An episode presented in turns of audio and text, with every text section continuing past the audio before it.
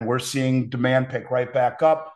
Hasn't translated into rising premiums. In fact, we're updating our prices right now, and they're still on their way slightly down. So honestly, the best premium I've seen since 2020, not even close, across the board on everything, with the exception, once again, of Silver Eagles.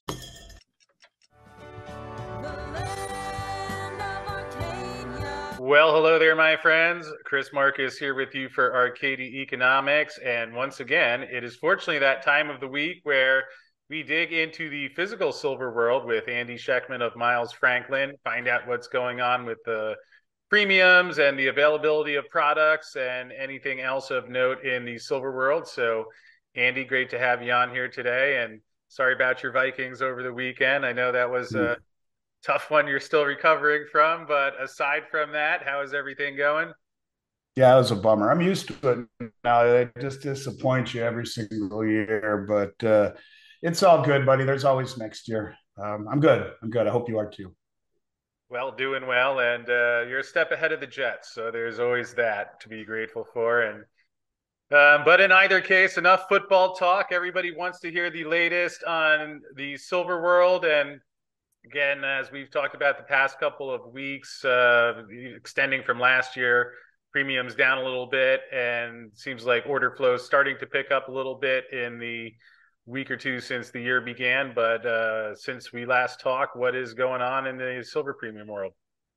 The, it's really quite quite fascinating. Uh, I have done this for over three decades. I've never seen premiums escalate the way they did as fast as they did over the last three years. And conversely, I have never seen them retreat um, the way they have, as fast as they have right now. And I try to make sense of it. I've talked to a lot of people, and they all say the same thing. They've never seen really quite anything like it. And, you know, I guess when you look at the mainstream public who virtually has zero allocation to precious metals right now, zero, um, it's a situation of supply and demand. And there was a definite, almost like a switch was turned off in November.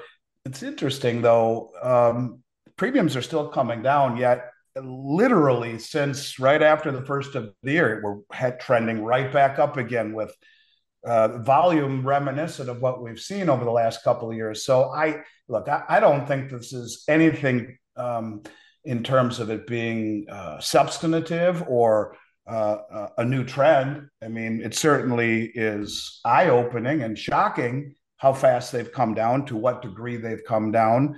There are still some things that haven't come down, like the American Eagle, which is still you know roughly nine dollars over the price of silver, but just about everything else from the other five sovereign mints to the bars, 10 ounce, 100 ounce, the one ounce rounds have all become really, really, really affordable. And I struggle to find out, uh, not only from the people I know, but just scratching my head, what's going on. And um, I don't really have a great answer for you other than what we've talked about. You know, I think uh, the holidays certainly represented a time for people to shut off their computer, get out, and not think about their finances or precious metals. But here we are after the uh, the new year, and people are starting to recalibrate and refocus, and we're seeing demand pick right back up. Hasn't translated into rising premiums. In fact, we're updating our prices right now, and they're still on their way slightly down. So, honestly, the best premium I've seen since 2020, not even close, across the board on everything, with the exception, once again, of Silver Eagles. Yeah, and so the, most of the people who call in are they generally looking for whatever is the lowest premium over spot? Are people sensitive and wanting particular products right now? Obviously, there's there's the segment of the market that does like the Eagles and just goes for them no matter what the conditions are. But um, the majority of people generally just looking to add whatever comes at the best rate. And what what are the lowest premiums on a good silver product right now as well? Yeah, for the past two years, I've begged everyone to buy bars 10 ounce, kilo, 100 ounce, because the sovereign mint coins have just been stupid as a reflection of historical reference. They've come down to levels right now that are not too far off of where they were in 2019. Everything but the Eagle, the Maple, the Philharmonic, the Kangaroo, the Krugerrand, and the Britannia um, and not too far off of the prices of bars. My go-to spot for the past two years has been Valcambi Kilo, Valcambi 10, Valcambi 100, Royal Canadian Mint 100.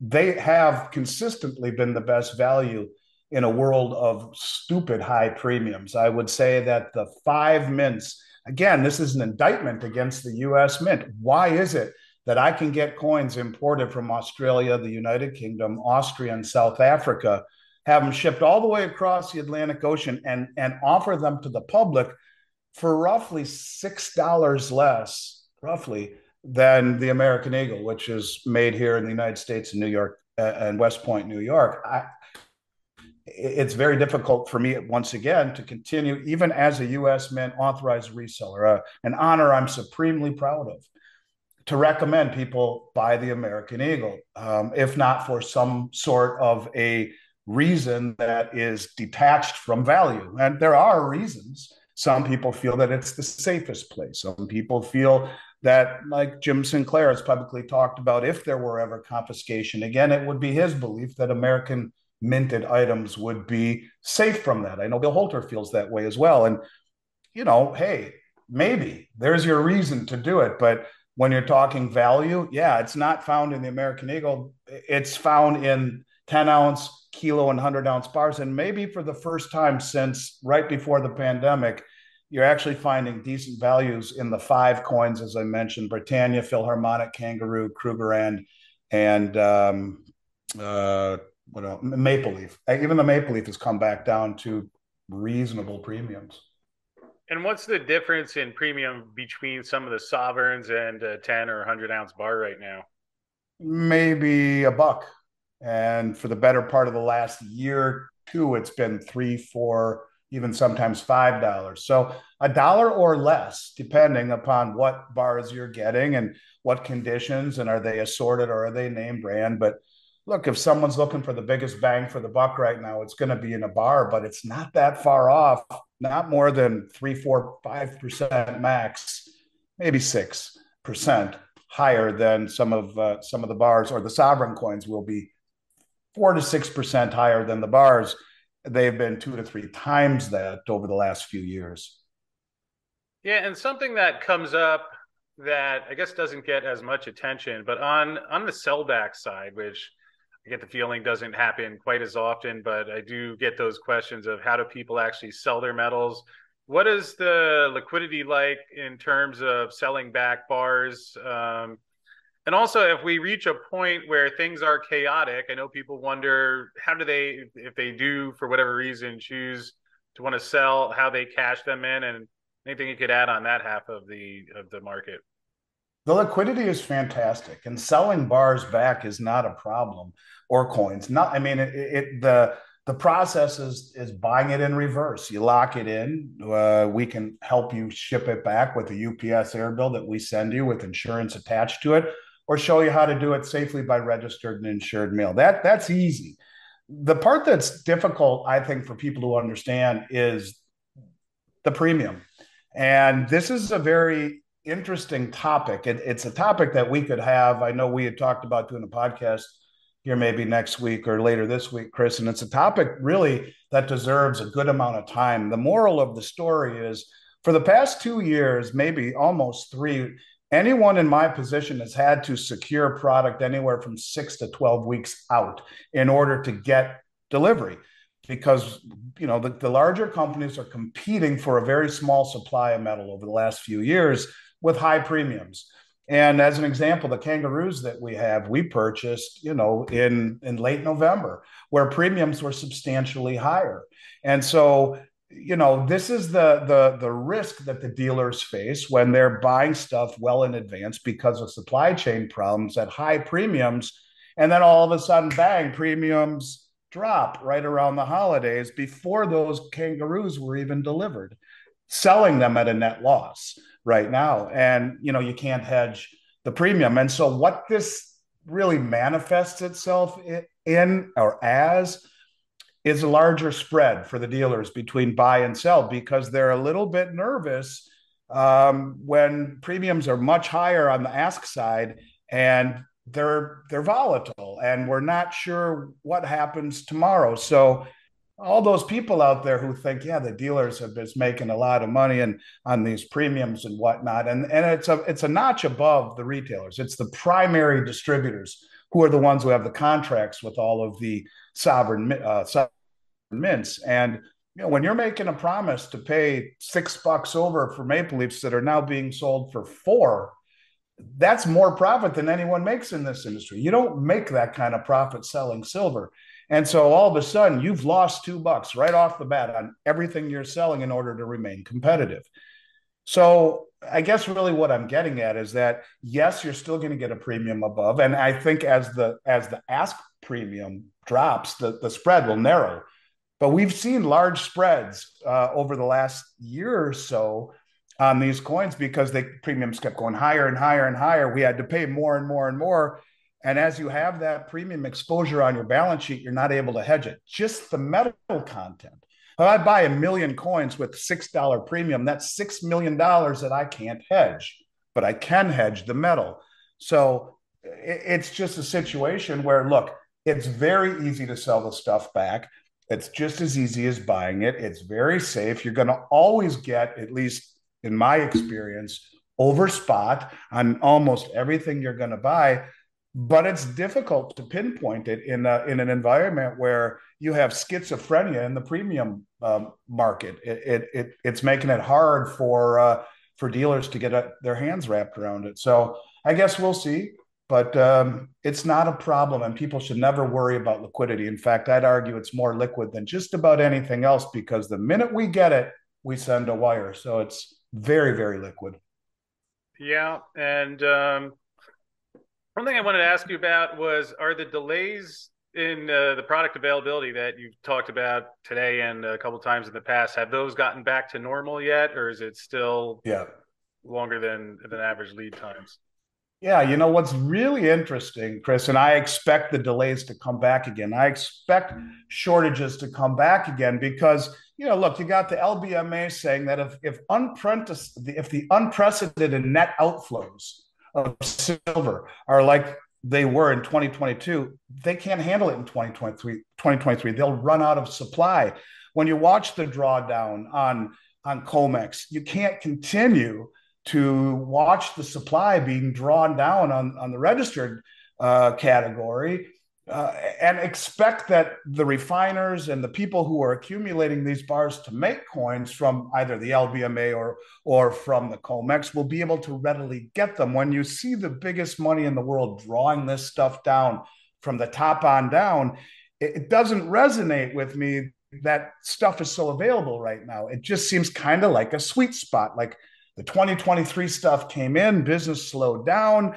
The retail environment is is is better liquefied, has better product availability than the LBMA and the COMEX do in, in theory, in terms of what I look at now as a snapshot. Because all I keep seeing are drawdowns from the largest exchanges in the world and deliveries. I was listening to Rafi uh, just the other day, and you know he's talking about uh, the amount of gold that was delivered off of the exchange just in the last few days uh, 1,223 contracts last week on January 11th, and another 505 gold contracts. You're talking $330 million worth of gold in the last week has been delivered off of COMEX quietly.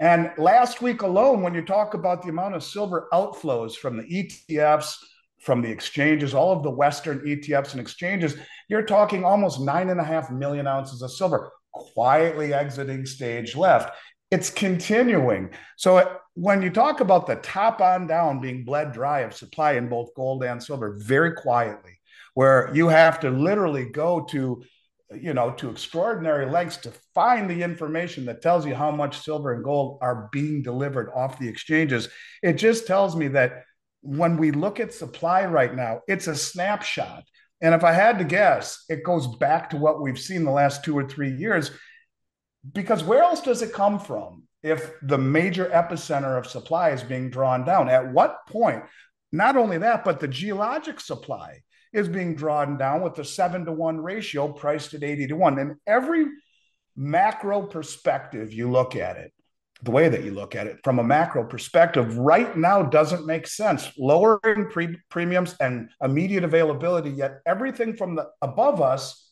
it's the opposite of that. It's being drawn down, it's disappearing.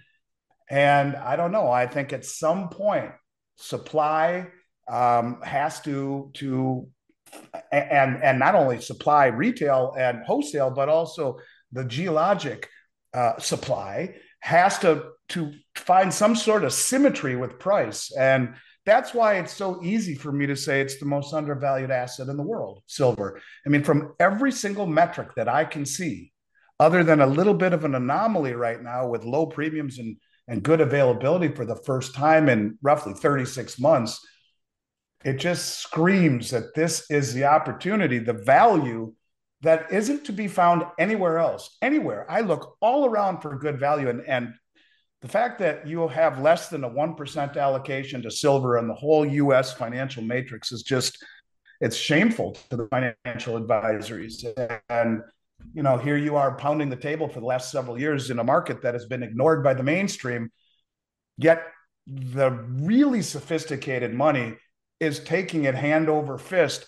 And a country like India takes 300 million ounces last year in, in, in deliveries that's about how much is backing the entire COMEX universe, of which the majority of that amount is not for sale. One tenth of it is for sale right now. The other 90% in, in the eligible category are in strong hands. And who knows how much, if any, of that is really available to be sold if indeed there's enough demand.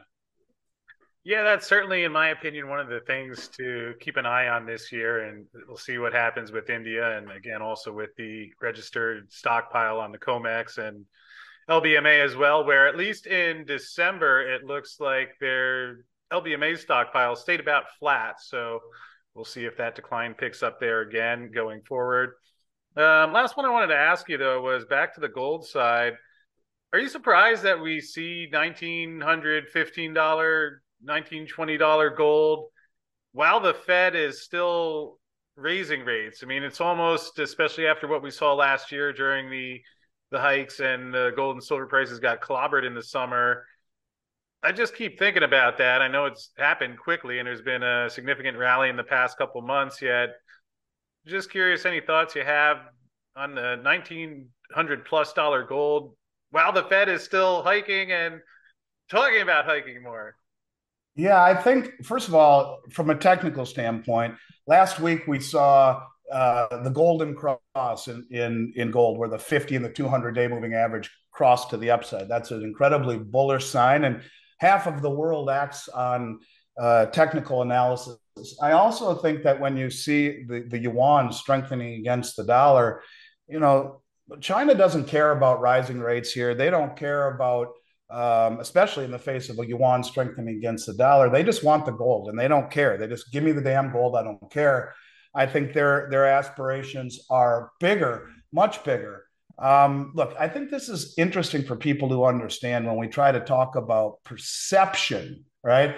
And perception is reality. And if you have enough money, certainly, you know, the when we talk about the hundred ounce gold contract, which is worth roughly 190 plus thousand dollars, you only need $6,900 in your margin account to control that, right? So this is why it's been so easy for the big banks to be on the short side of gold because all you need is 6,900 bucks in your margin account and you can you can go short or go long a gold contract which controls almost well 27 plus times and so we've seen major distortions. But in a world where the demand is such that 400 tons get delivered in one quarter outside the COMEX and the LBMA, I think there are a lot of banks that are realizing, the big commercial banks, that being on the short side of this is very, very, very dangerous. And I, I think what it is basically saying is look, when you see one whale take possession of 1,223 contracts, worth 229 million dollars in one day. That should should tell you that the biggest money in the world is they don't care what is happening with rates or, or on the periphery.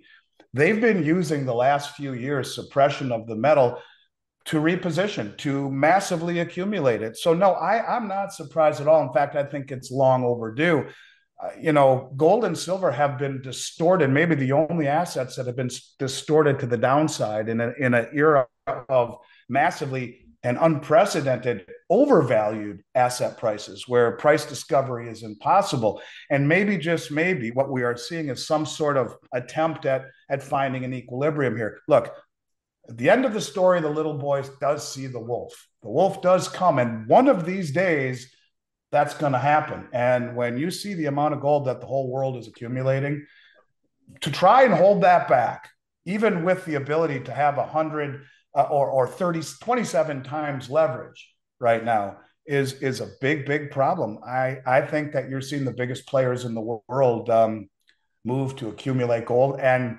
and get away from suppressing the price in a concentrated fashion. So no, I think we'll see very easily, I think we'll see the highs uh, of um, last year challenged. And I wouldn't be surprised to see it here really, really soon. In fact, maybe even this month. Sure appears that way, maybe into March. It sure appears that way. When you break through that 50 and 200 day, that golden cross from a technical standard, uh, uh, you couldn't ask for, for a more bullish fundamental technical pattern. And when you look at all the things that are happening together, maybe maybe we're going to see the the big funds dip their toe in and start to go long as well. So no, I'm not surprised at all. Well, sure will be interesting to see how that plays out this year, and uh, especially if we do get some sort of Fed pause or pivot. Um, it'd be interesting how that shakes out from the current levels. So. I yeah, I think we will, and and that's why I don't think inflation has peaked at all that's you know i think the world thinks or a lot of people think inflation has peaked. Well first of all we're not going anywhere near 2% but it, the bond traders are already telling you with this massive inversion in the yield curve that they expect it to to they expect them to pivot. And at that point usher in a whole new round of inflation. I don't think really the whole i, I think the soft landing nonsense is uh, um, it's dumb. It's dumb that we see a rally in, in the stock market and, and people think so short term. You need to take a step back and have a, a bigger macro perspective here. So um, the short term noise, tune it out, tune, tune out the periphery and look at the big picture. The big picture shows a continuing de-dollarization across the globe. And uh, the big money is, is using the rallies in stocks, the insiders to sell and to get out and uh, the public, as always, will be left holding the bag. And yet, here is gold and silver, while they are outperforming all the major indices and have for you know, the last year, um, gaining or getting very, very little attention. So much so that we see the best premiums in, in three years. And, you know, we'll wake up one day to see a whole new shift in the way people look at gold and silver. We're not there yet, but I suspect this is why the big money is front running that type of an outcome. And look, when you take money off the LBMA or off the COMEX, you're sophisticated as hell. And you know that how hard it was to try to take possession of a contract. We spent forever trying to do it.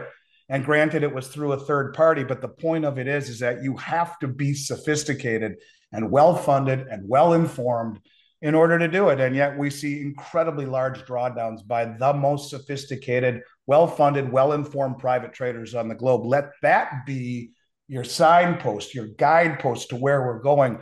Tune everything else out. And um, I think that's really the way I, I try and look at things right now because the whole world is a mess and confusing.